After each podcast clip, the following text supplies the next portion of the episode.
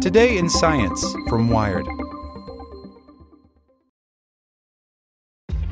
This episode is brought to you by ShipStation. You know, some things take a lot of work, like sending little robots to far off distant planets. And just as that's challenging, so too is running a successful e commerce business, especially when there's so much to do. So I want to introduce you all to ShipStation. Now, I love using ShipStation because of its easy to use dashboard, which makes managing orders and printing labels a breeze and super smooth. Oh, and the customer service is just out of this world. It's exactly what you need to help grow your business. Sign up for your free 60-day trial at shipstation.com slash technews. That's shipstation.com slash tech news. Introducing Wondersuite from Bluehost.com, the tool that makes WordPress wonderful for everyone. Website creation is hard, but now with Bluehost, you can answer a few simple questions about your business and goals, and the Wondersuite tools will automatically lay out your WordPress website or store in minutes. Seriously. From there, you can customize your design, pick your brand colors, and add blocks. No custom theme or coding required. You'll get content suggestions that you can keep or revise, and with Yoast SEO built in, we automatically help you get found in search engines. From step by step guidance to suggested plugins to an AI powered help bot. Our built in tools make WordPress wonderful for everyone. Whether you're a beginner or a pro, you can join over 2 million Bluehost users.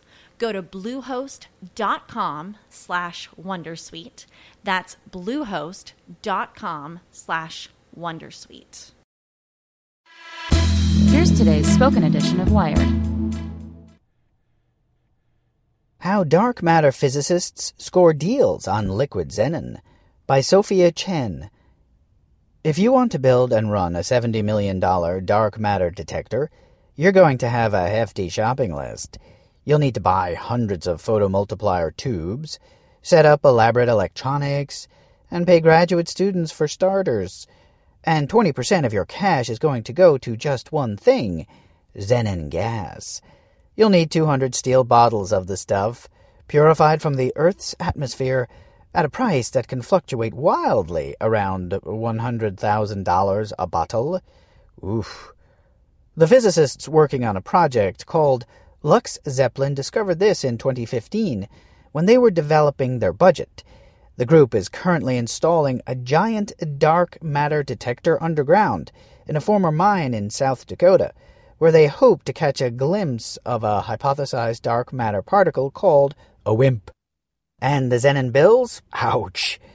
No, we don't get a break because we're poor starving scientists, says physicist Murdock Gilchriese of the 250 member experiment. Only a handful of companies produce xenon gas globally by extracting it from the air at so called air separation plants. Xenon makes up about 0.00001% of Earth's atmosphere, a concentration comparable to a pot of soup seasoned with a single grain of salt. For these companies, Xenon production is just a side gig, amounting to pocket change. Their more lucrative product is pure oxygen, which the steel industry buys to power their furnaces. Nobody builds a plant just for Xenon, says Richard Betzendahl, a gas industry consultant and distributor. There's no economics in that. But it's the lifeblood of dark matter experiments over the last decade, physicists have built increasingly gargantuan detectors filled with cooled, liquefied xenon to search for dark matter, a hypothesized substance that physicists think makes up 85% of the universe's mass, according to decades of telescope observations. The detectors sense flashes of light that should appear when a dark matter particle bumps into a xenon nucleus. They've chosen to use xenon because it's not reactive which means less noise in their detector, and because it has a large nucleus, which makes it easier for dark matter to hit.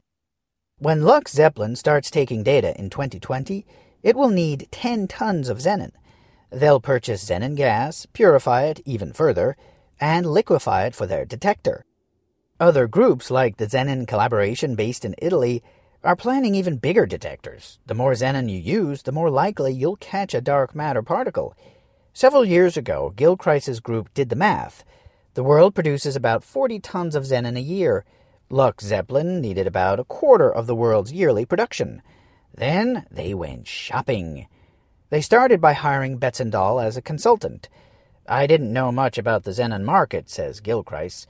Xenon, it turns out, has a variety of uses ranging from the mundane to the cosmic. Light bulb manufacturers put xenon gas inside incandescent bulbs to make the tungsten filament last longer. Space missions also use xenon as rocket fuel to launch satellites. They've also learned that they needed to time their bid just right. The price of xenon peaks and falls like a seismograph. It can be ten times what it was the previous year, says Betzendahl. That's because, in recent years, companies have developed, adopted, and abandoned new technologies that require large amounts of xenon. In 2008, Toshiba ordered a quarter of the world's xenon supply for a new semiconductor technology, which caused the price of xenon to increase tenfold. Then they figured out how to do it with a lot less xenon, and the price collapsed again, says Betzendahl. Today, prices are rising, perhaps because Samsung has started buying Xenon for a new etching technology. So, Gilchriese's group, on Betzendahl's recommendation, asked companies to deliver the Xenon over several years. LUX-ZEPLIN gets its money from the government in batches, a few million the last three years. Even if we had the money to buy it all at once, it was very clear that it would disrupt the market, says Gilchriese. They also had to buy the Xenon from multiple companies, largely based in the US and China. And because of Betzendahl's advice, and maybe just luck, they managed to buy most of their Xenon when prices dropped. Gilchriese is done buying Xenon, at least for a few years. But physicists are pondering the construction of more Xenon based dark matter experiments. The PandaX experiment in China is planning to build a detector containing four tons of liquid Xenon. The XMass collaboration in Japan aspires to build a 20 ton detector. Xenon has broached the possibility of a 50 ton detector. Gilchriese has asked one of his Xenon dealers how that purchase might work. The verdict? It'll be really hard to get 50 tons of Xenon, he says. They'd have to buy it in batches again, over a longer period of time, and hope they can buy it all at a fixed price. Even though physicists want more of it, it's unlikely that companies are going to churn out significantly more Xenon, says Betzendahl. In the three years or so it takes to plan and build a plant with Xenon extraction capability, Xenon prices could plummet. Lots of air separation plants don't even bother extracting Xenon and just let the gas escape back into the atmosphere. And Xenon customers don't have a lot of options. Some people in the Xenon industry have toyed with the idea of extracting it from natural gas where it occurs in higher concentrations than regular air. But right now, air separation plants are literally the only way to harvest xenon, says Betzendahl. In the early days of the Lux Zeppelin experiment, Gilchriese's group actually considered building their own xenon production plant. Worried about the fluctuations in the xenon market, they wondered if they could just do it themselves. Admittedly, it was a stab in the dark, says Gilchriese. They asked some engineers to estimate how much it would cost. It just was not feasible, says Gilchriese. It was many tens of millions of dollars just to set up the plant. And you have to design it. Where would it go? And then you actually have to run it. You know what I mean? You're certainly not going to compete with people who do this as an add on to a much larger market. On the bright side, dark matter experiments don't consume xenon.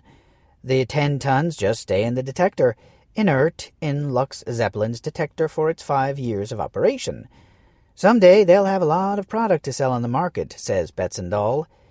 They could recycle the xenon in another experiment, or they could hoard it and wait for the price to spike again. Want to learn how you can make smarter decisions with your money? Well, I've got the podcast for you. I'm Sean Pyles, and I host NerdWallet's Smart Money Podcast. Our show features our team of nerds, personal finance experts in credit cards, banking, investing, and more – and they'll help you make the most of your money while cutting through the clutter and misinformation in today's world of personal finance. You'll get clarity on strategies to help you build your wealth, invest wisely, shop for financial products, and plan for major life events. Listen to NerdWallet's Smart Money Podcast wherever you get your podcasts.